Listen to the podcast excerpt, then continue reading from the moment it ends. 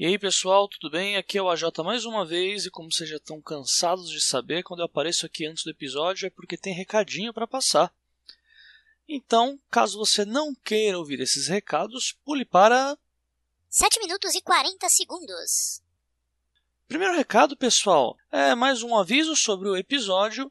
O episódio de hoje ele vai ser sobre leitura e é com todos os participantes que tiveram até agora, exceto o Fábio Barreto. Na verdade, o Fábio Barreto ele não está nesse episódio porque no dia que nós gravamos, acabamos ficando meio sufocados aí pelo horário. O Barreto estava com algumas coisas para fazer lá também e não conseguimos gravar essa última parte. Então, tem um trecho sobre leitura de cada um dos autores que passaram por aqui, exceto o Barreto por esse motivo. Mas, ainda assim, se você quiser ouvir a opinião do Barreto sobre esse assunto, eu te aconselho a ir lá podcast Gente que Escreve, o podcast que ele faz com o Rob Gordon, e lá eles falam sobre os mais diferenciados tipos de temas da literatura. Já indiquei ele aqui outras vezes, mas para quem sentir falta da opinião aí do Barreto nesse episódio, vá lá no Gente que Escreve, que ele tem vários episódios que ele fala sobre isso. Além disso, eu vou pedir um pouquinho de paciência com vocês por causa da diferença do microfone. Esse episódio eu gravei ele da minha casa. Como vocês sabem, duas semanas atrás eu pedi as perguntas dos ouvintes para compor esse episódio. E por conta disso, eu deixei até o último minuto aí para os ouvintes mandarem as perguntas e eu acabei gravando aqui de casa mesmo. Então eu não consegui ir até o Alex lá para fazer as gravações para não atrasar tanto o episódio para vocês.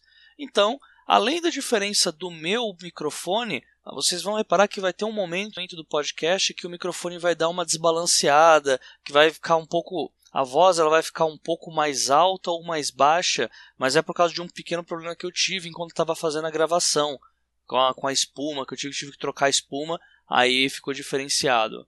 E também na voz dos autores. Porque como cada autor tem o seu próprio equipamento, alguns até gravaram por celular, outros por notebook, vai dar uma divergência de som, mas é normal, é o mesmo som que estava nos episódios individuais deles. Porém, agora vai dar para notar a diferença de áudio para áudio.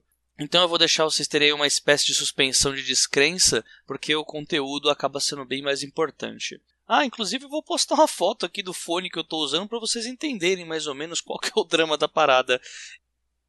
Segundo recado, sobre o sorteio das HQs Quem Matou o João Ninguém e o Steampunk Ladies Vingança Vapor. Faltam duas semanas para que você possa postar o seu mini conto lá no site do Leitor Cabuloso. Esse mini conto ele tem que ter até 500 caracteres respondendo a pergunta Quem matou o João Ninguém. O Zé já elogiou alguns para mim, então já tem um pessoalzinho aí que saiu na frente.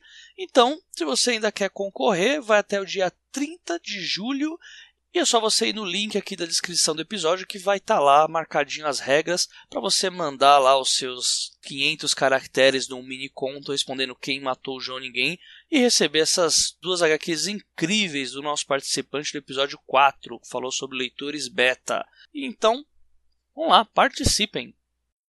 Terceiro recado nada mais é do que um agradecimento pelo carinho dos ouvintes Ricardo Plunca autor de Birman Flint e o Mistério da Pérola Negra, e do Lucas Mota, autor de Todos os Mentirosos.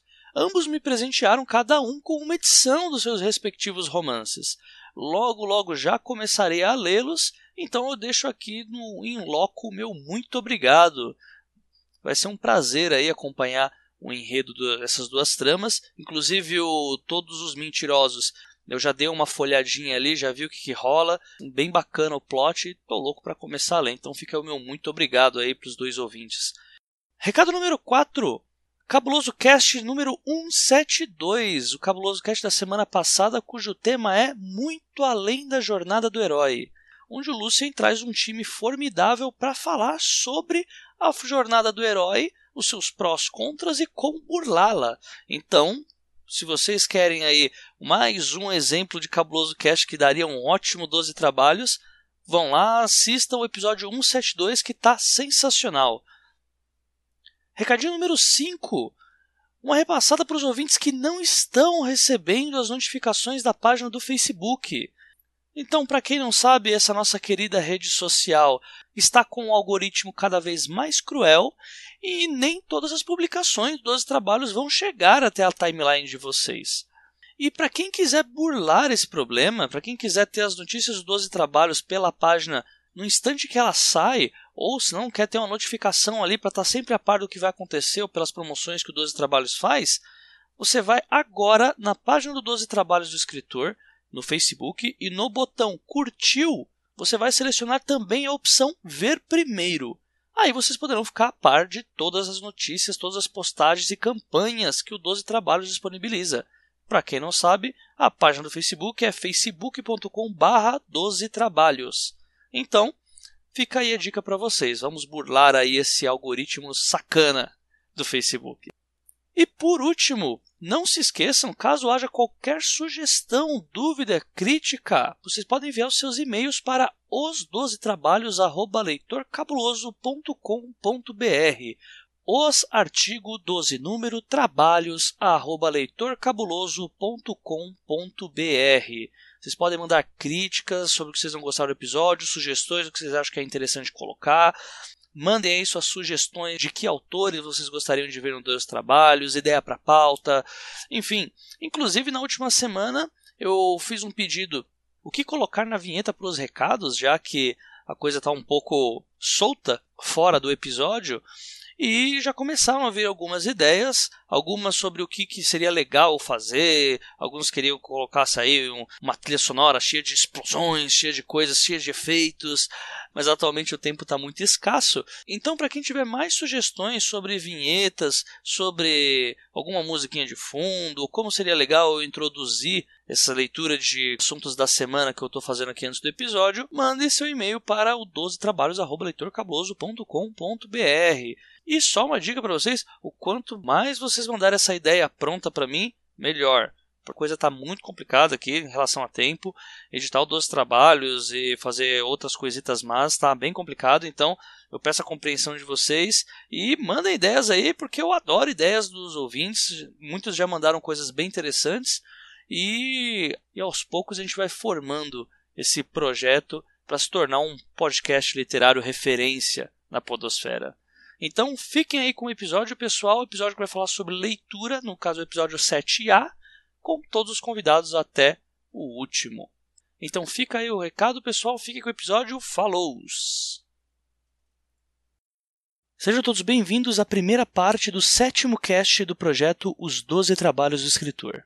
Eu sou a J. Oliveira e esse podcast é constituído de opiniões de autores para novos escritores.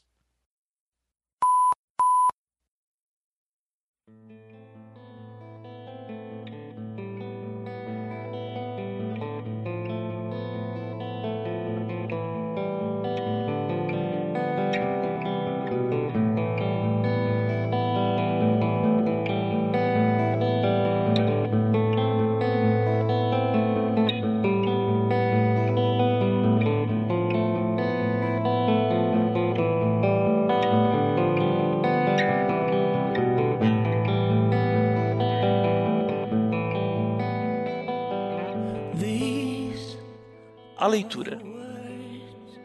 Ler é o fundamento básico, a pedra que deixa as mentes afiadas diante de tantas batalhas que nós, escritores, temos de enfrentar. Ler é a descoberta de mundos, é fazer reconhecimento de campo sem sequer sair da cadeira. Leitura é o nome do vagão que nos leva não só para Hogwarts, mas para um mundo de ideias que geram outros mundos. Nesse episódio, todas essas frases bonitas ditas acima se farão carne, mostrando que o simples ato de folhear páginas é capaz de transformar vidas, pois o escritor que lê transcende barreiras, envelhece anos em questão de capítulos. E esse tipo de experiência é o que faz a arte se modelar e remodelar conforme o passar dos tempos. E para mostrar um pouco disso, nesse episódio de número 7, Trarei esse ponto em comum de todos os participantes que nos ajudaram nessa jornada hercúlea, denominada por mim como os Doze Trabalhos do Escritor. A leitura quebra preconceitos e cria legados. No caso de Felipe Castilho, legados folclóricos. Ah, se eu não. Eu acho que se eu não tivesse é, um ambiente em casa onde tivessem me me incentivado a ler desde cedo, se eu não tivesse tomado isso como um gosto, como um hobby, como diversão, como algo que eu que eu esperava para chegar em casa para ler, sair da escola para ler, que eu, eu queria, eu adorava brincar na rua, mas eu também gostava de pegar, voltar para casa, tomar um banho e ler.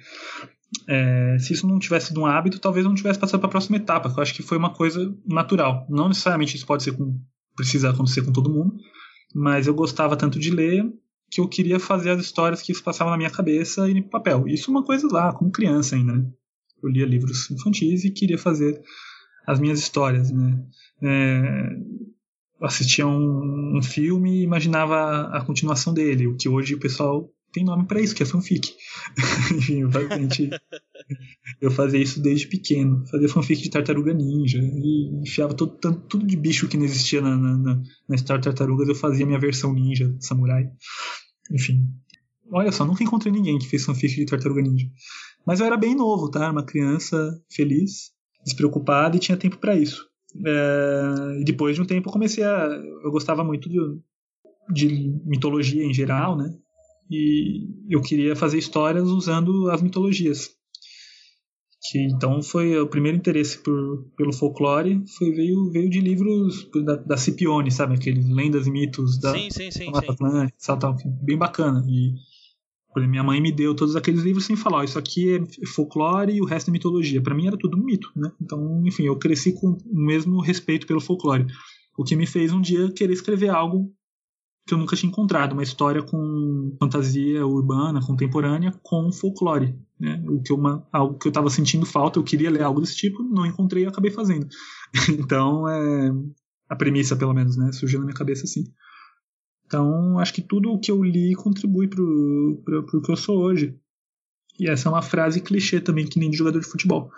É importante, e é uma coisa que não tem um limite, você tem que continuar, né? enfim. É estranho, não consigo imaginar um escritor que não lê e não dá pra, não dá pra entender. é engraçado, é que nem você pega, por exemplo, é, influência de, tipo, de uma banda que é pesada pra caramba e você vai ver a influência dos caras são tudo rock progressivo anos 70, clássicos anos 60, enfim. Sempre tem uma a influência da, de uma coisa sempre bem diferente, né, dela, assim, a maioria das vezes, né? É, para mim foi Terry Pratchett, Douglas Adams, Neil Gaiman, Mário Prata, que não tem nada a ver com eles, mas o tipo de humor que, que ele tem na ficção eu acho sensacional e me, me influenciou bastante. E, e, a J.K. Rowling, eu acho que sempre. Ela, inclusive, falando com. Eu, eu, eu, tento me comunicar com o mesmo público que leria Harry Potter, enfim, assim, e, e me influenciou demais como eu acho ela uma ótima criadora de, de, de, não dá pra falar que é só um livro Harry Potter, né? É muito mais, assim. Então, enfim, eu acho que todos eles contribuíram para mim de forma pesada. Mas o, todos eles têm uma coisa sarcástica na escrita, né? O, o Gaiman nem, nem tanto, mas também, mas o Terry Pratchett, o Douglas Adams e o Mário Prata, eles são essenciais para mim, para escrever com, com humor, né? não que o, o, livro ele não é pensado como um livro de humor, mas ele contém, né? Então eu gosto de quem consegue contar boas histórias e ainda assim ser engraçado sem ser forçado. Sempre tem, nem que seja uma tentativa de humor, mas o livro tem. A primeira pergunta é do Fernando Moreira, foi feita pela página do Facebook, o facebook.com/barra 12 trabalhos, e ela é referente a equipamento.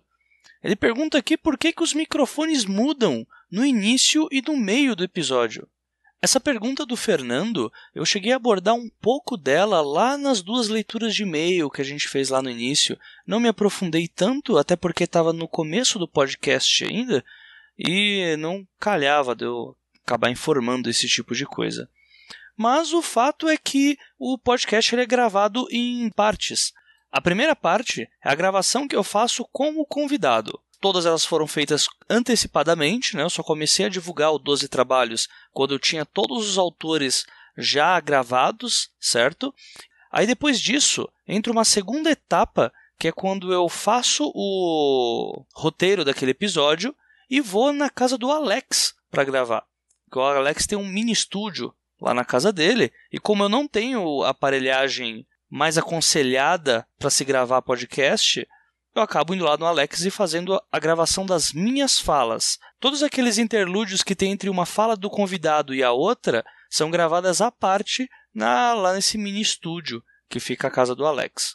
E a última parte é quando eu gravo os recados da semana, porque não teria como eu gravar isso antes, já que eu normalmente falo de coisas que estão no cotidiano, acabaram de lançar, como por exemplo é o caso dos episódios do Cabuloso Cast, é, alguma coisa nova que tenha surgido aí sobre literatura, enfim. Mas nesse episódio eu imagino que o, que o Fernando não vai ficar tão chateado, né? Porque esse episódio inteiro foi feito com microfone ruim, né? Já que eu acabei esperando até o último minuto aí para conseguir as perguntas do, dos ouvintes. A leitura dá asas angelicais à imaginação, tal qual com Eduardo Spor. Bom, a importância da leitura é, foi me transportar para um mundo mágico. Né? E quando eu falo mundo mágico, eu não estou falando de, é, de, de, de, livros fantásticos, negativo. Eu sempre fiquei fascinado pelos livros, né? desde que eu li os primeiros livros, tal, que eu fico pensando, pô, como é que uma pessoa ela consegue, através de um texto que você não tem uma comparação com o cinema, né? Você não tem ator, você não tem figurino, você não tem diretor, você só tem uma pessoa um papel, uma máquina de escrever, um computador, tal, só tem uma pessoa e como é que ela consegue transportar para uma realidade muitas vezes mil vezes mais apurada que um, que um filme, por exemplo. Entende?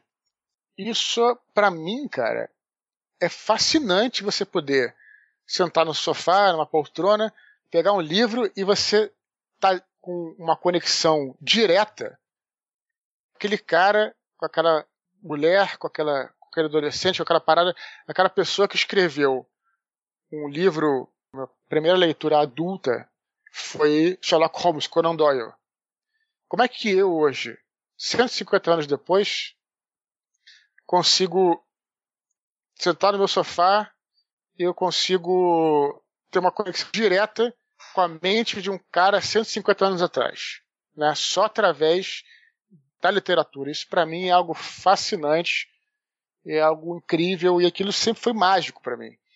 Então eu queria também reproduzir aquilo, daí que eu virei escritor, né? Eu queria, eu queria também estar naquele grupo de pessoas que conseguiriam transmitir essa magia para as pessoas, né? É óbvio que a leitura ela não tem um olhar crítico sobre literatura. É até ruim às vezes, porque às vezes você lê um livro que você está gostando muito da prosa, você fica sem conseguir relaxar tanto, porque você fica, caraca, eu vou eu não vou usar aquilo plagiar, mas observar como é que o, o, autor ele resolve algumas coisas, né? Mas eu tenho uma opinião um pouco diferente, assim, quando a galera fala, ah, não, mas se você é autor, você tem que ler tudo que passa pela frente. Eu já discordo um pouco.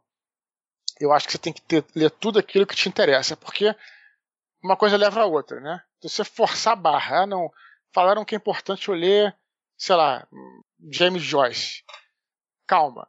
Se você não gosta daquilo, você vai chegar no James Joyce na hora correta.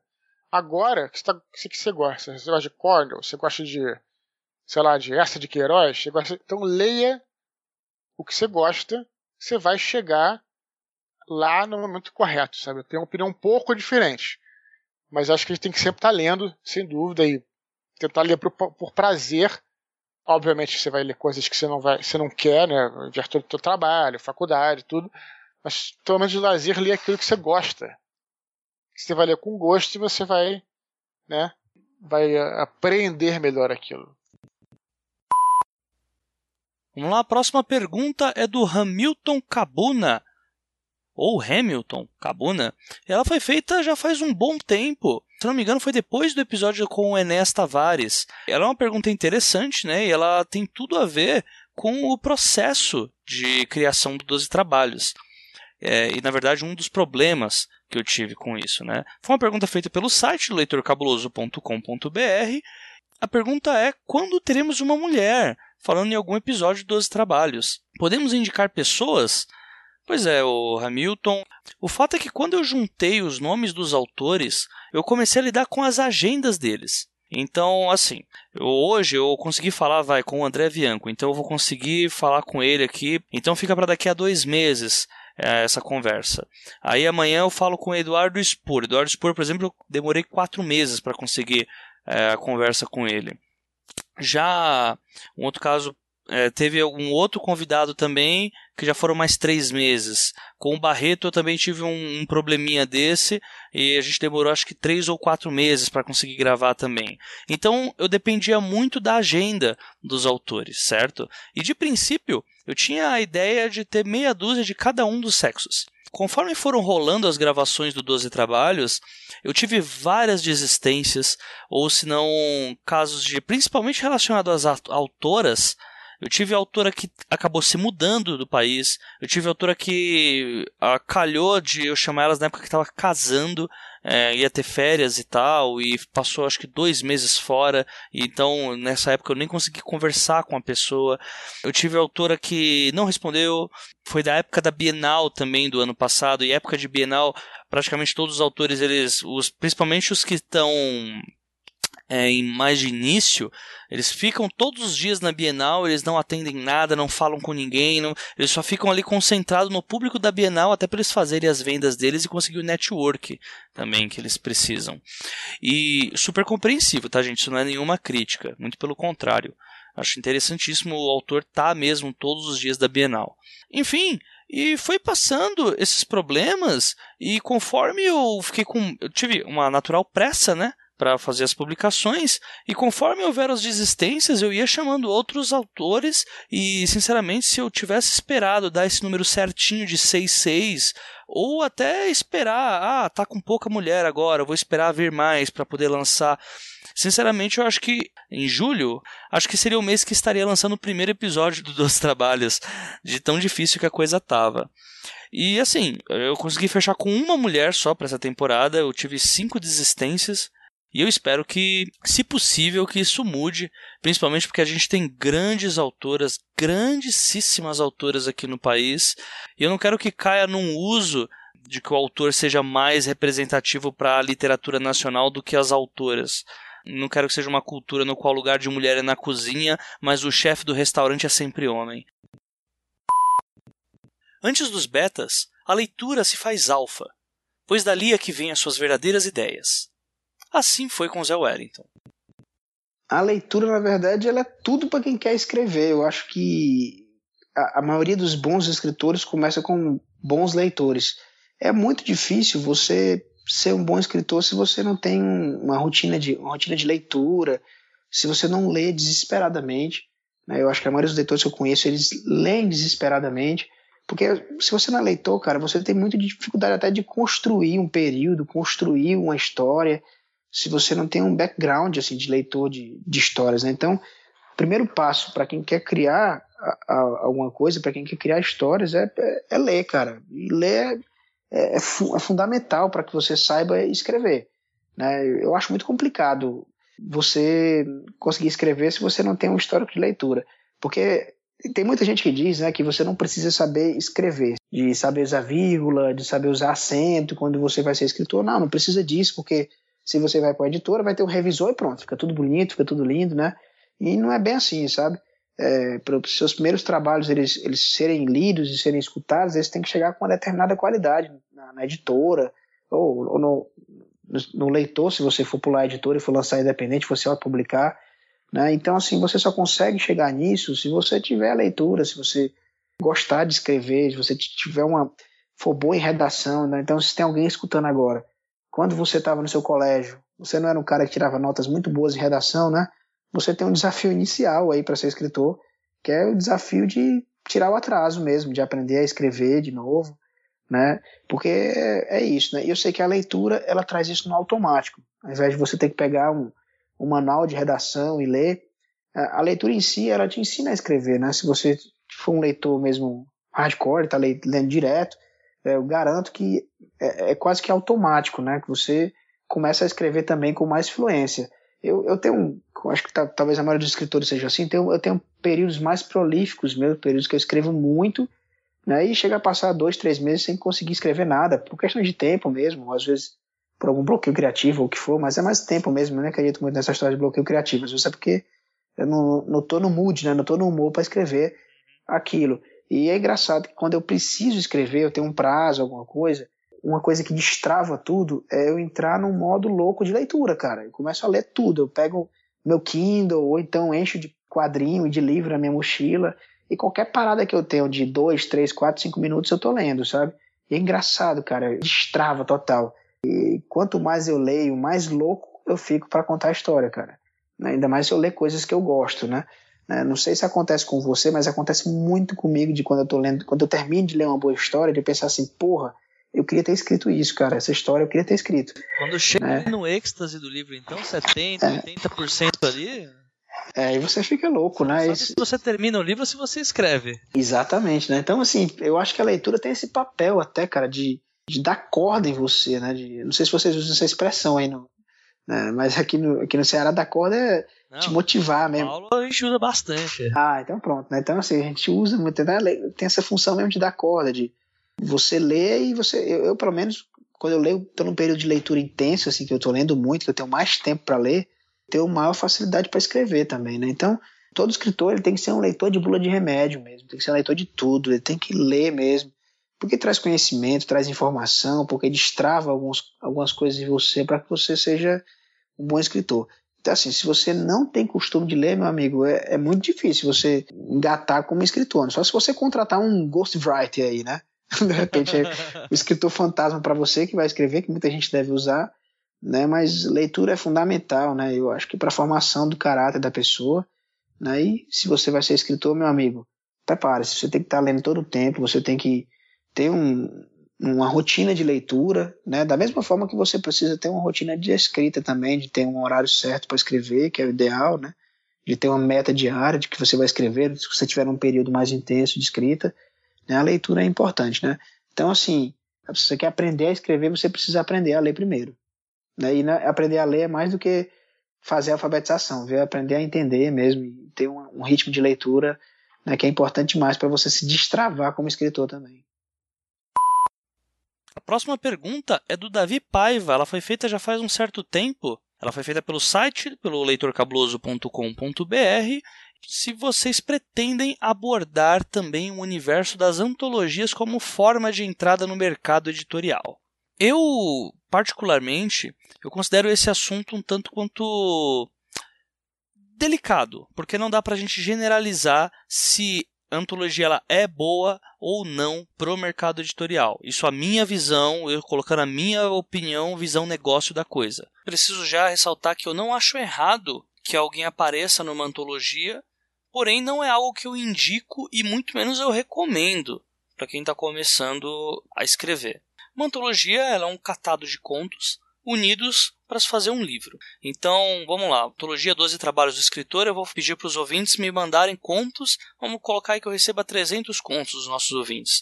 Eu vou escolher 20 desses e vou fazer uma contraproposta, na qual esse ouvinte vai ter que comprar 20 cópias da antologia antecipadamente para que a gente consiga a verba para imprimir todos os livros, certo? Vamos colocar aí que eu cobrei 20 reais por cópia para o ouvinte, então são 400 reais que o ouvinte vai pagar para ter essas 20 e aí eu uso como discurso que ele pode depois vender esses livros pelo preço que bem entender, que aí ele pode lucrar com isso ou, na pior das hipóteses, ganhar o mesmo tanto que pagou para publicar essa antologia. Um dos pontos que eu tenho que desagradam a forma de distribuição ela é restrita às pessoas que você conhece. Você vai estar com 20 livros na sua mão e você vai vender esses livros. Provavelmente seus parentes vão comprar, alguns têm famílias maiores, outras menores, amigos também, fora os amigos que vão pedir de graça esse livro, aí você dá se você quiser. Se você oferecer esse livro para algum blog, site, alguma coisa, talvez você faça, mas ainda assim não dá para saber se eles vão ler ou não. E no fim das contas, você não vai conseguir jogar esse livro para vários cantos. Ainda que os outros autores consigam vender todos os livros, dificilmente uma tiragem de 20 livros para cada um vai conseguir dar um efeito legal. Lógico, pode ter uma resenha pelo site da editora que faz a antologia? Pode. Mas, ainda assim, não tem o alcance de exemplos que eu vou dar depois. É... Mais uma coisa, é a qualidade das antologias. Eu vejo antologias hoje com uma qualidade terrível. Isso é dado por causa do modelo de negócio que, como eu já disse, me desagrada. Quando você fala sobre mercado, para você entrar em qualquer tipo de mercado, há condições que devem ser respeitadas. Por exemplo, eu tenho uma maçã eu vou plantar essa maçã terei uma macieira e posso vender essas maçãs e cuidar dessa macieira ou comprar outras coisas que eu possa trabalhar com essa matéria-prima que eu tenha. Normalmente é assim que funciona o quesito básico de mercado, mas lógico que há muitas outras formas de negócio. Se eu tenho 20 autores e o melhor conto da minha antologia tem um autor que, cujo não tem o dinheiro ou não quer pagar para publicar nada. Porque nem sempre a editora que faz a antologia ela deixa claro que você vai ter que pagar. Normalmente você manda o conto primeiro e depois que ela diz que você foi o grande merecedor, a coisa rola, entendeu? Aí se esse cara não pagar, o que eles vão fazer é retirar esse nome lá de cima, o nome do melhor conto, e vão colocar o 21 primeiro conto. Para você vender é ruim, como autor passa a ser ruim também. Você vai estar ali no bolo de uma antologia que foi conhecida por ser ruim. Eu acho que é muito mais lucrativo você investir, por exemplo, em concursos. Ou se não, em antologias, se é que dá para se chamar assim, que não são pagas. Uma antologia que não é paga se chama concurso. Se você vence um concurso, há um nome muito maior do que numa antologia ressaltando que é muito diferente um autor que está numa antologia para um autor que prefere a autopublicação. Ela é uma coisa muito diferente que quando o autor ele tem o público, isso aí é perfeito. Inclusive é uma moda que já está estourando lá nos Estados Unidos, que tem bastante autor se autopublicando e pegando os royalties só para si mesmo. Então, dois problemas que eu vejo nas antologias é a questão de qualidade e público porque hoje o que a editora quer é qualidade e público, até mais público do que qualidade. Então, como você não tem é, distribuição, automaticamente fica muito difícil você ter público, é muito restrita a sua área ali de, de conquista, e a qualidade você pode estar fadado aí a ser marcado por uma antologia que foi ruim.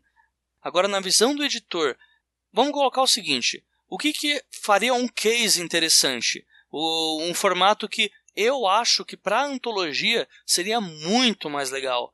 A antologia você paga em varejo para receber em atacado. E isso é um problema.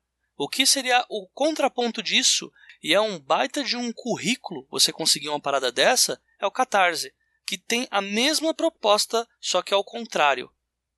O Catarse significa o quê? Eu vou fazer a minha antologia 12 trabalhos. Eu vou juntar os autores, vou pegar os contos, deixarei os melhores contos ali, 20 melhores contos, todos colocadinhos ali. Coloco lá no Catarse. Essa aqui é a antologia feita pelos ouvintes do podcast Os 12 Trabalhos do Escritor. Eles estão aprendendo a escrever desde o primeiro episódio. Então, se vocês acreditam nesse projeto e se vocês querem ver o trabalho que eles têm desde o primeiro episódio até aqui, onde eles estão treinando escrita, treinando ser mais dignos de suas obras, contribuam com X valor, que aí vocês podem receber a cópia, aí você coloca as suas recompensas lá. Ou seja, eu não altero o conteúdo do livro e eu automaticamente já tenho um puta case de público. Independente se é o autor quem vai pagar, eu posso colocar o valor que eu quiser ali na, no Catarse, mas eu tenho ali uma garantia de público.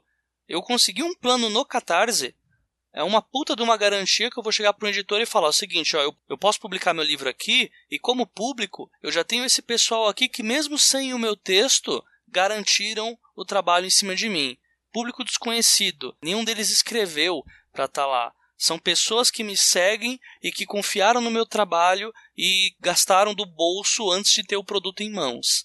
Isso é um puta case, que é totalmente o contrário e eu não vejo como lucrativo para essas editoras que normalmente trabalham com a antologia, pois o objetivo a princípio é garantir o dinheiro. E o Catarse, por exemplo, ele não te dá essa garantia. Se você não bater a meta, você não recebe o dinheiro. Ou senão, se você colocar outra opção, você vai receber a menos do que você pretendia. Então, quando você confia no trabalho do escritor que está ali, a coisa é muito diferente.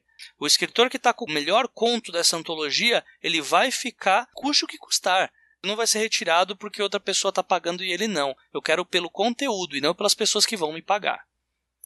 Como opções para isso, eu até peço desculpas se eu estou sendo um pouco rude com isso, mas é porque é uma coisa que eu passo para todos os autores novos que eu conheço, que é cuidado com as editoras picaretas. Muito cuidado. A minha ética é de que o artista não deve pagar pelo seu trabalho Jamais, a não ser que tenha mesmo uma jogada que compense em cima disso.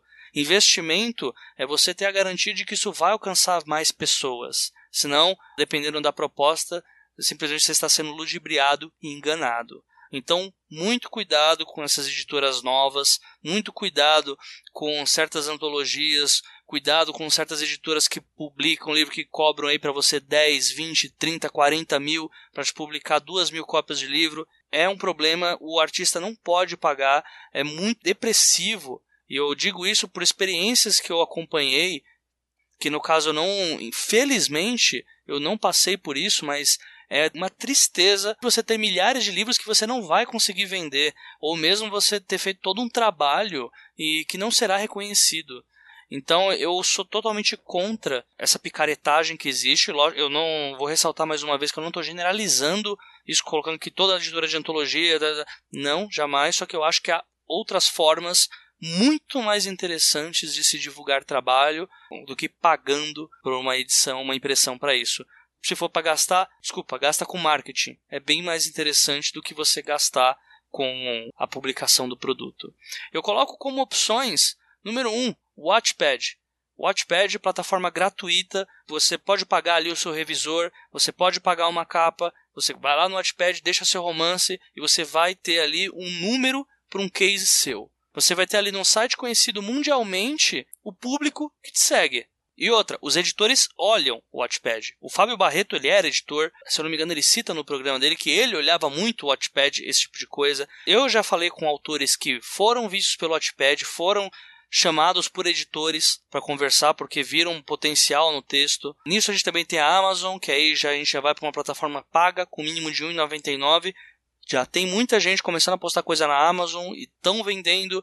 E o número na Amazon, como hoje a gente está no início, você conseguir aí 500, 600 vendas na Amazon, você já está no topo ali, você já está numa lista grande de autores que estão lucrando muito pela Amazon. E eu não falo lucrar dinheiro, eu falo lucrar como, como marketing pessoal. E também, como eu já falei, os concursos ou antologias que não cobram como foi o caso agora da revista Pulp Fiction, lá do Homo Literatus, em que, inclusive, além de você publicar o seu conto, na mesma revista tem o conto do Eric Novello nesse mês. Ou seja, você, além de ter sido o melhor, ganhou um concurso, praticamente, você vai estar no mesmo lugar para ser lido que um autor que é um dos melhores do Brasil, na minha opinião. Além disso, a revista Trasgo também, que já está na 11 edição, se não me engano, e eles também publicam gratuitamente, já tem um grande conhecimento ali, a revista Trasgo. E assim, é concurso. Eu falei, você está ganhando coisas gratuitamente. Essa é uma, é uma, opinião bem rasa minha em relação a isso. Depois eu posso pesquisar um pouco mais para dar uma resposta melhor sobre esse assunto.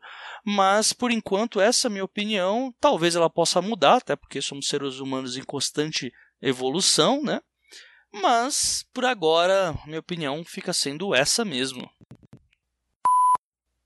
Para o Colbert, nenhuma estrutura ou fórmula é suficiente caso não haja leitura.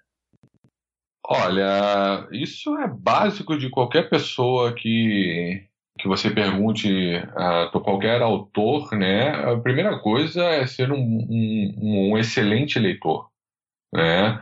Porque muitas vezes até quando uh, o aluno, você deve saber disso, quando meu aluno ele tem alguma dificuldade de escrever uma cena, eu peço para ele parar um pouquinho ele ler alguma coisa, tá? Porque isso normalmente isso ajuda bastante, tá? Na hora de você escrever a sua própria narrativa.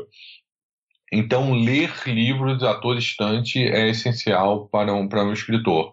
É, e durante aquele projeto que a pessoa está escrevendo, ela, eu diria que a pessoa deva ler livros parecidos com aquilo que ela está escrevendo, né? Então, ah, você está escrevendo um romance ficcional ou romance de que seja de ficção científica, você está lendo um drama, talvez não sei o quanto isso possa te ajudar. Né? Então, eu, eu sempre peço para eles, durante aquele projeto, eles lerem livros que são significativos para o projeto que, tá, que eles estão fazendo. Mas um autor, ele precisa ser também um bom contador de histórias, né? É como se você tivesse numa roda de amigos e você precisasse descrever uma história para eles. Mesma coisa na hora de escrever um livro, você precisa descrever essa história da melhor forma possível, de uma forma atraente para o leitor.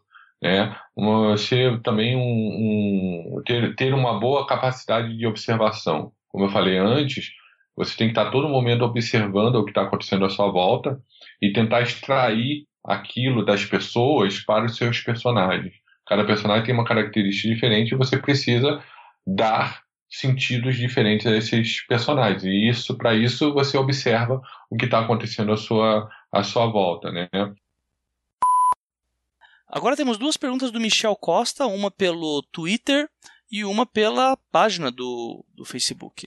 A primeira pergunta é: até que ponto alguém que almeja a carreira literária pode expor a sua ideologia nas redes sociais? O ideal é ser mais low profile?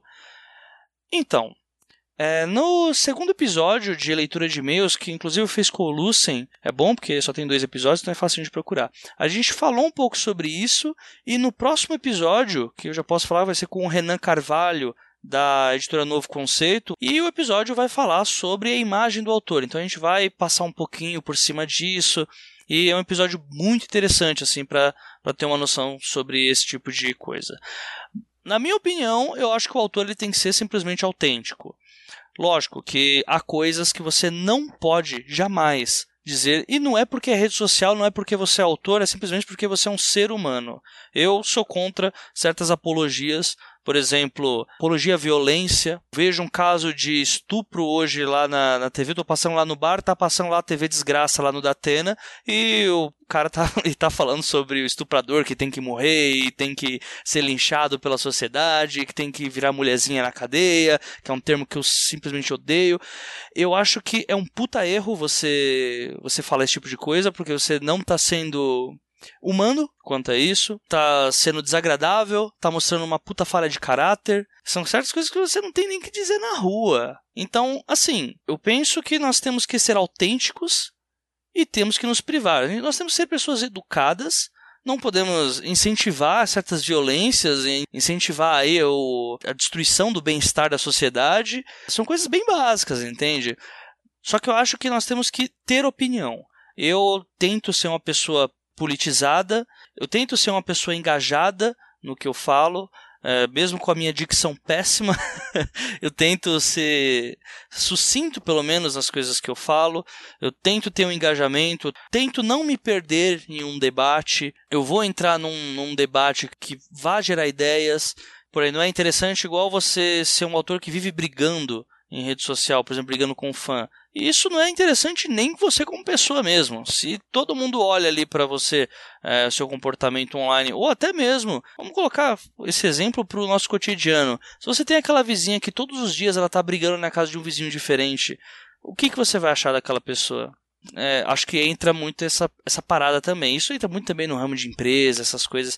É, acho que não muda muito quando a questão é a internet. O fato é que o escritor ele vive numa empresa. A vida dele é uma empresa, porque o escritor está trabalhando o tempo inteiro. Quando a gente não está analisando conversas ali no ônibus de outras pessoas para aquilo virar diálogo no nosso livro, a gente está conversando com outros autores, fazendo network, conhecendo leitores, enfim eu vejo o escritor como 24 horas em trabalho. Então, assim como no ambiente de empresa, para certas coisas nós temos que ser mais educados do que para outras. A outra pergunta do Michel, que foi feita na página, é: talvez seja assunto para o 12 trabalho, mas eu gostaria de ouvir a sua opinião acerca do envio de manuscrito para a editora. Além de um texto profissionalmente revisado, há necessidade de produzir uma capa? O Sport defende essa ideia. Ou isso seria uma espécie de diferencial para o autor? Abraço e parabéns pela excelente iniciativa. Eu que agradeço aí, Michel. Sobre essa parte, pela minha experiência que eu tenho conversando mesmo com editores e tal, eu sei que uma boa parte das editoras faz a capa após o livro feito. Existe todo um trabalho em cima do texto para que seja definida qual que é a capa. Depende muito do gênero do seu livro, depende da faixa etária que você vai alcançar. Tem muito livro que a editora às vezes acha que é interessante trabalhar com uma outra faixa etária. Um grande exemplo disso é o Dragão de Gelo do George Martin, que foi vendido aqui no Brasil como se fosse para público infantil. Então é um livro bem colorido, a diagramação dele é bem diferente, há vários, vários, vários desenhos. Eu acho que isso, os desenhos inclusive tem na versão original também, mas a capa, a capa e o lugar onde o livro normalmente fica na, na nas livrarias é voltado para um público mais infantil. Então, pessoal, nessa parte aqui eu cometi um erro, não é infantil, é infanto-juvenil. A capa, ela normalmente, pelo que eu saiba, ela é decidida pela editora, é com, junto com o autor, mas a editora ela gosta de trabalhar em cima disso. Agora, sobre a parte de manuscrito, no episódio 11 que a gente vai tratar sobre a mesa do editor, a gente vai falar sobre o Book Proposal. O Felipe Colbert já falou isso também, um, um pouco sobre Book Proposal lá no episódio 3A. E essa é uma prática bem interessante para o mercado atual. O Book Proposal é como se fosse um resuminho do livro, tem várias informações do autor também. É, enfim, há várias formas do autor conseguir um diferencial, mas eu vejo isso com o Book Proposal. Talvez ter a capa seja interessante sim, mas eu não vejo como um grande diferencial. Lógico que isso é baseado na, na experiência que eu tenho conversando com outros editores, mas eu posso estar errado. Uma dica muito boa para isso é conversar com outros autores ou com os editores mesmo. Como que funciona de, editora para editora? Às vezes tem alguma editora que goste ou não de fazer esse trabalho junto com o autor entendeu? Então talvez possa ser um, algo positivo, talvez não. O caso do Expor, inclusive, eu não sei se foi por ser uma nova tiragem, mas a editora trocou a capa do primeiro livro. A capa do Nerd Books é uma capa que tem o personagem principal que é o Ablon e o. Isso falando da Batalha do Apocalipse, claro. O, Ablon e, o, se não me engano, é o Apollyon, o outro. Cada metade do livro, na capa e na contracapa do livro, é, ambos eles estão de, um de frente para o outro quando você abre assim, deixa perspectiva. Um está de frente para o outro no meio de uma batalha. Já na edição da Verus, a capa ela foi mudada. Não sei por qual motivo, se foi para ser uma nova tiragem ou porque eles achavam que era uma capa mais vendável, mas rola muito dessa parada. Talvez se você enviar sua capa, eu acho que é legal ter em mente que talvez essa capa não será do livro. Não apenas leia, mas também use essa leitura em sua vida. Assim como Enéas fez com lição de anatomia do temível Dr. Luizon. A leitura ela foi fundamental, não haveria lição de anatomia sem a leitura, por quê? Eu utilizo vários personagens é, da nossa tradição literária, como Isaías Caminha, Simão Bacamarte, Bento Alves, Vitória Cauã, Dr. Benignos. Só que eu não queria, Jota, usar esses personagens de forma aleatória. Eu não queria só usar os nomes deles, né? porque eu, achei, eu, eu achava que, que esse seria um exercício assim um pouco gratuito né? e desnecessário. Eu queria que esses personagens falassem como as suas contrapartes literárias. Então, teve várias passagens do Brasiliano Steampunk primeiro volume, Lição de Anatomia, em que eu, eu estava com os, os livros ao lado. A primeira parte, por exemplo, narrada por Isaías Caminha, eu estava com o romance do Lima Barreto ao lado, para recriar o estilo decadentista, impressionista desse personagem. A ironia machadiana está presente na segunda parte, que é narrada por Simão Bacamarte. Uh, ao passo que uh, aquela poesia né, uh, intrínseca do Sérgio, lá do Ateneu, foi recriada na terceira parte, ao lado de um discurso mais épico, no caso do Bento Alves, ao lado de uma oralidade né, mais marcada no discurso da Rita Baiana e assim por diante. Né? Ou seja, o Lição de Anatomia ele é também um mosaico de outros livros.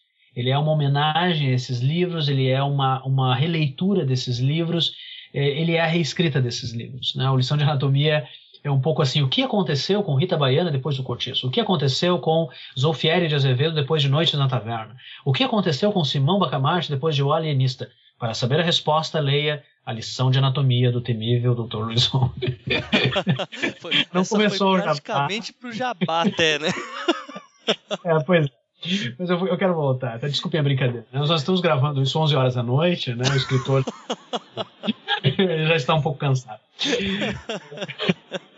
Então, para finalizar, Jota, em todo o meu processo de escrita, a leitura é fundamental, seja dos autores que eu homenageio no universo de Brasiliano Steampunk, seja dos autores que eu leio por diversão, né? que vão desde Oscar Wilde com o retrato de Dorian Gray, até Alan Moore, até Annie Rice, até Stephen King, até tantos outros autores aí que compõem né, o meu, a, a minha formação literária.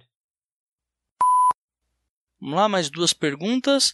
Tem a pergunta aqui da Cláudia Gugin, ou Gugin, ou Gugin, ou Gudin. Enfim, Cláudia, manda aí para mim que eu não sei como é que eu falo seu sobrenome. O interessante aqui é que a Cláudia e o Michel, eles fazem parte dos dois melhores grupos, na minha opinião, do Facebook para escritores. Um é o Clube dos Autores de Fantasia e o Clube dos Autores de Ficção Científica.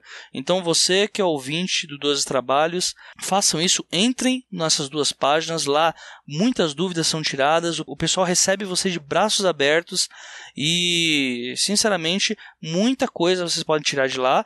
É um grupo ativo, inclusive entre autores. Tem muito autor que vai lá para para colocar um pouco do seu conhecimento e tal. Havia um terceiro antes, mas eu comecei a ver que havia alguns problemas de preconceito linguístico no grupo e, sinceramente, desses é melhor vocês correrem. É, dois grupos ótimos como esses, que são o Clube de Autores de Fantasia e o Clube de Autores de Ficção Científica, vocês têm que entrar, vocês vão crescer lá como autores, então eu super recomendo. Pergunta da Cláudia. Primeira é: eu gostaria que falasse sobre colaboração entre os autores. Não só escrever a duas ou três mãos, como também da divulgação e do apoio mútuo, já que o nacional enfrenta uma batalha desigual em termos de divulgação com o estrangeiro. Então, Cláudia, esse assunto ele vai ser muito abordado no episódio número 11. Eu tô aqui citando o episódio 11 e o pessoal deve estar esperando aí que vai chegar o, sei lá, vai chegar o Machado de Assis para conversar com a gente. Mas não. É... Aqui é interessante a gente começar a pensar nos últimos autores que têm publicado livros. Porque aí você começa a entender mais ou menos como que funciona essa parte do mercado, se dá ou não para contar com certos autores. Eu hoje vejo que autores que têm uma proximidade, amizade pessoal mesmo, fazem esse serviço um para o outro. Mas eu não sei até onde que a editora ela pode vetar isso. Já contando que muitos autores são de editoras opostas, certo? Nem todo autor tá, que é amigo tá na mesma editora. Inclusive, acho que todos são. muitos são amigos assim de várias editoras. Então, assim, é algo que tem que se analisar, entendeu? Mas talvez o que deva quebrar aí essa, essa produtividade baixa em relação ao marketing do autor, talvez falte criatividade. E isso eu vou falar para você, falta mesmo. Autodivulgação, cara, tem que ter uma lábia muito boa, tem que ter um plano interessante, você tem que sentar e pensar em como vai fazer. Não é simplesmente chegar na Bienal e fazer o básico, fazer o que todo mundo faz, que é falar com o leitor, chamar o leitor, apresentar o livro. Não que isso seja errado, muito pelo contrário. Eu acho super interessante que façam isso. Mas, quanto mais coisa o autor faz, é skill e isso chama atenção, dá share. A outra pergunta da Cláudia falar sobre se vale ou não a pena disponibilizar trabalho para um resenhista colecionador. Aquele leitor que não tem muito conhecimento, muito fundamento e recebe o livro como presente e faz uma resenha colorida e positiva. Então coloca o livro na estante em ordem de cores. Assim, ó, Cláudia, eu acho que tudo depende do público que essa pessoa tem, do público que ela atinge e também da relevância que tem o comentário dela para o público. Entende? Por exemplo, uma coisa que a gente falou lá no episódio sobre leitores beta. Você não vai pegar o seu livro é, policial e jogar para um canal do YouTube, uma moça que fale só de chiclete. Provavelmente aquela pessoa vai ignorar o seu livro, ou senão ela não vai fazer uma resenha com a bagagem que ela precisa para entender o que, que rola ali. É um dos cuidados que tem que se ter. Outro é você não sair mandando livros para todo mundo, que é, um, é o exemplo que eu estou dando aqui. Não sei se é, foi isso que você pensou em fazer, porque muita gente faz isso, né? Acha que vai mandar o livro e vai dar tudo certo. Só que quando você manda o livro, você está perdendo o faturamento ali, né? Você está dando a sua mão de obra para uma pessoa que não está retribuindo e talvez não retribua. Então, talvez seja interessante pesquisar o histórico dessa pessoa para que não, ocorra, não ocorram erros desse tipo né? Porque é um prejuízo para o autor. Vamos colocar um autor autopublicado que gastou lá suas, seus 15, 20 mil royalties para publicar seus 2 mil livros e vai sair dando livro para todo mundo. É complicado, entendeu? Ainda mais quando não se tem garantia. O, eu prefiro pensar na vida como ela é, que é você pesquisa o blog, você manda o livro e não espere elogio. Tente se garantir pelo seu trabalho. Entendeu? O último que eu vi de autor nacional foi uma foi do vlog da Tatiana Feltrin, que ela fala sobre o Ovelha, Memória de um Pastor Gay, do Gustavo Magnani, lá do Literatura. E foi uma resenha super boa, muito bacana. eu já tinha lido, mas eu conheço muitas pessoas que acompanham o canal dela e que foram ler por causa da resenha que ela fez. Agora, há outros canais que, por exemplo, há um canal que eu acompanho com 10 mil, o vlogger ele não lê, ele aparentemente ele começou a ler há um ano, não que isso seja um problema, mas ele não está com bagagem suficiente para que seus comentários sejam mais relevantes. Ele ainda está naquela fase do arco-íris, em que tudo que você lê é lindo, que esse mundo da literatura é maravilhoso, que tudo é novo. Então, é uma opinião já que para mim não conta tanto. Se é pra falar que tudo é bom, cara, desculpa. É, eu não vou gastar meu dinheiro para pegar o que esse cara lê, entendeu? Mesmo que leia coisas boas. Ele não será para mim um guru da literatura. Eu acho que é isso. Eu gostei muito dessa ideia de quem coloca o livro na estante em ordem de cores, inclusive eu vou fazer isso com a minha agora. A leitura também pode ser um workshop com o autor. Entenda, desbrave-a, absorva cada gota de sangue, assim como fazem os vampiros de André Bianco. Tal qual a ideia, ter uma boa ideia não basta, né? Você tem que saber como contar. E você aprende como contar no começo, mimetizando os outros autores. Por isso que é tão importante você ler e de tudo. Tipo, sou um escritor de terror, me chamam André Bianco, autor de terror. No fim da minha carreira, vão falar: não, André Bianco é um autor de grandes dramas.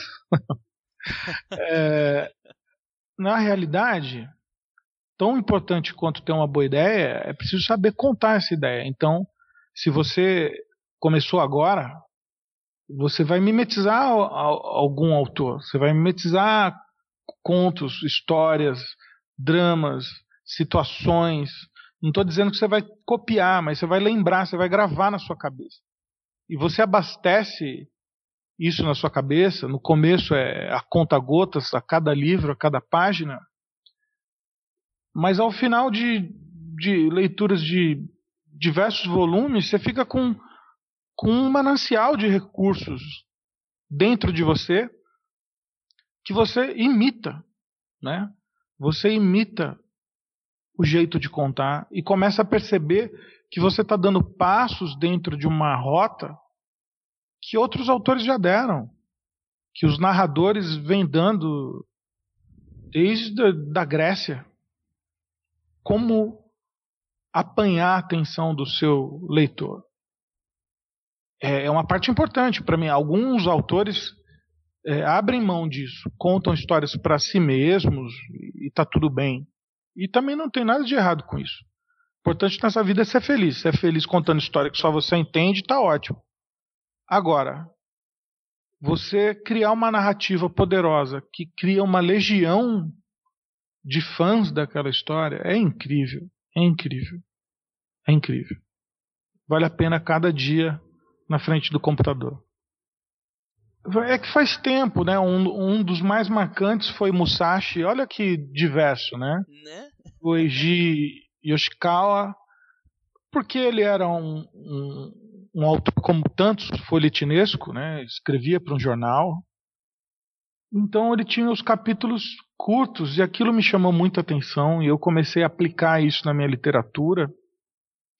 Isso me influenciou sobremaneira. O, o Vitor Hugo com Os Miseráveis, é, o drama, o drama, o drama, o drama, as pessoas, é, a atmosfera.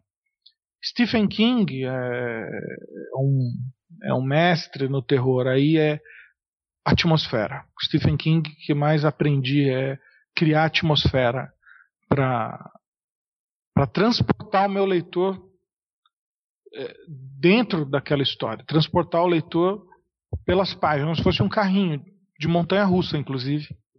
E ultimamente, um dos últimos, eu já tinha lido vários outros do, do Henry James, mas foi o A Fera na Selva, é, é excepcional também para a atmosfera, assim.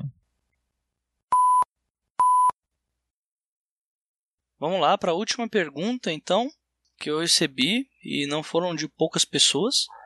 Eu inclusive coloquei aqui que foram de todos e de todo lugar, que é o que acontecerá após o 12 episódio. Vamos lá, eu já falei um pouco sobre isso numa entrevista que vai pro ar daqui a um tempo, num podcast novo aí que está chegando. Inclusive eu sou o primeiro convidado, até onde sei. Mas o 12 trabalhos, a, a princípio, a minha ideia era fazer apenas 12 trabalhos, certo? Como eu falei lá no início, os problemas que eu tenho com as datas, com as agendas dos autores, me propicia dificuldades para fazer esse podcast.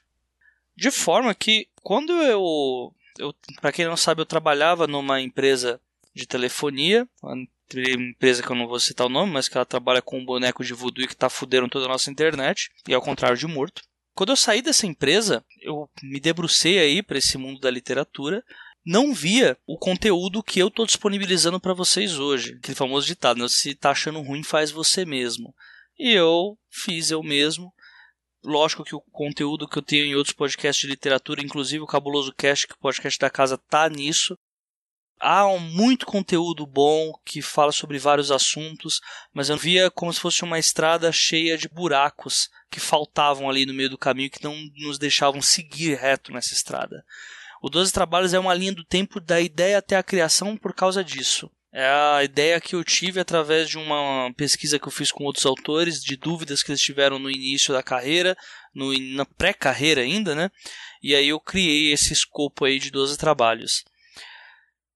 Após o 12 episódio, o meu plano é que haja. Eu quero que haja uma segunda temporada do 12 Trabalhos. Só que eu só consegui produzir esse, essas 14 entrevistas, esses 14 episódios, sem ter equipamento, eu não tenho os microfones, eu não tenho uma aparelhagem para trabalhar com um podcast, eu só tinha a ideia na cabeça e a atitude de ir falar com os autores e o tempo disponível por não estar trabalhando aí na empresa do boneco de voodoo.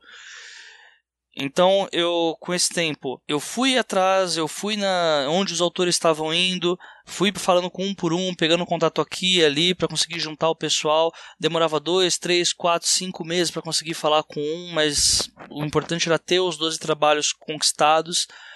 Enfim, foi um trabalho muito árduo, muito difícil e eu estou gostando muito da, do retorno que estão me dando.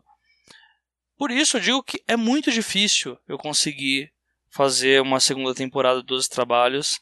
É, eu não estou entregando os pontos, só que eu acho injusto eu dizer para as pessoas que ouvem, que gostam do conteúdo, que haverá, que é garantido, que eu já estou indo atrás disso, que eu já estou vendo uma coisa ou outra, mas eu não tenho garantia alguma de que haverá uma segunda temporada dos trabalhos. O plano é que sim. É isso que eu posso adiantar. Eu não quero.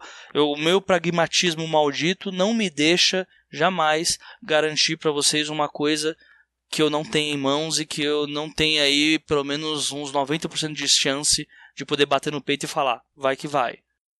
Então o plano é esse, o Alex ele quer que haja também uma, uma segunda temporada, ele já disponibilizou lá a casa dele para mais, só que ainda assim é uma coisa chata de se fazer, né? Seria muito interessante que eu tivesse o equipamento, mas infelizmente acabou calhou de não ter. E agora com a crise que chegou, né, trabalhar é preciso.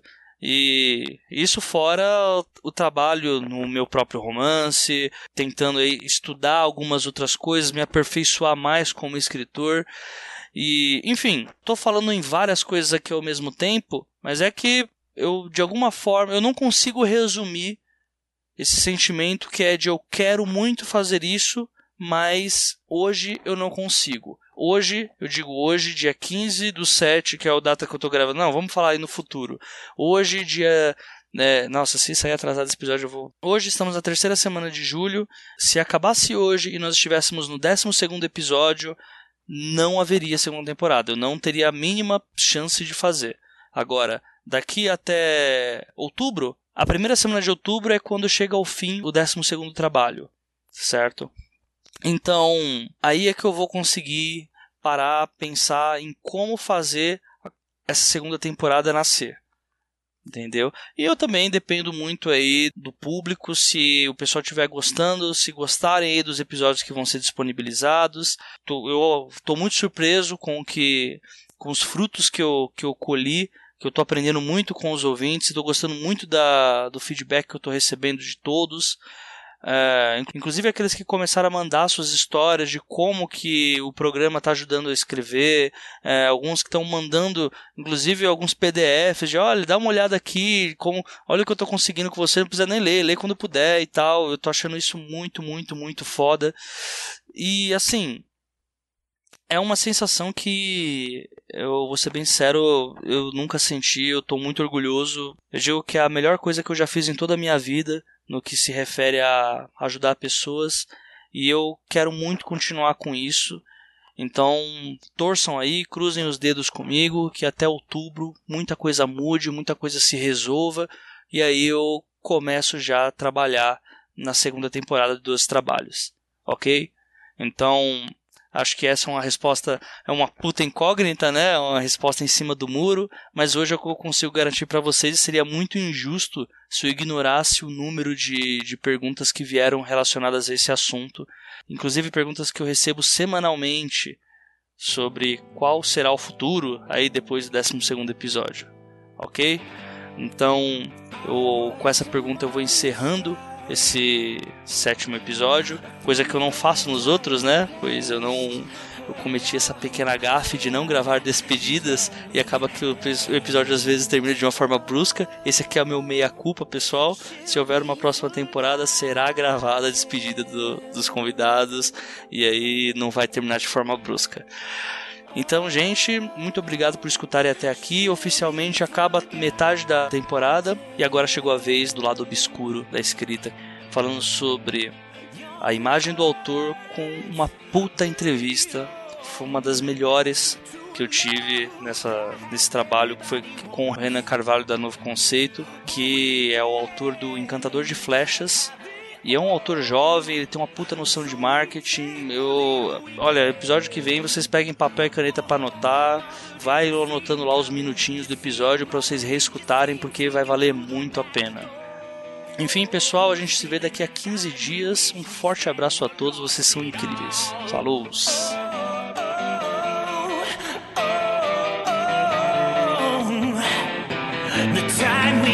We spent but lost it all.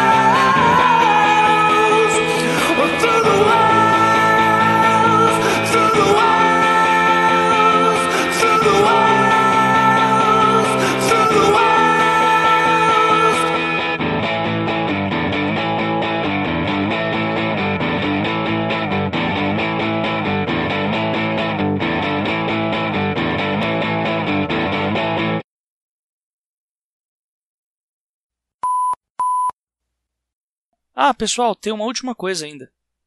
Sejam dignos de suas histórias. Até daqui a 15 dias.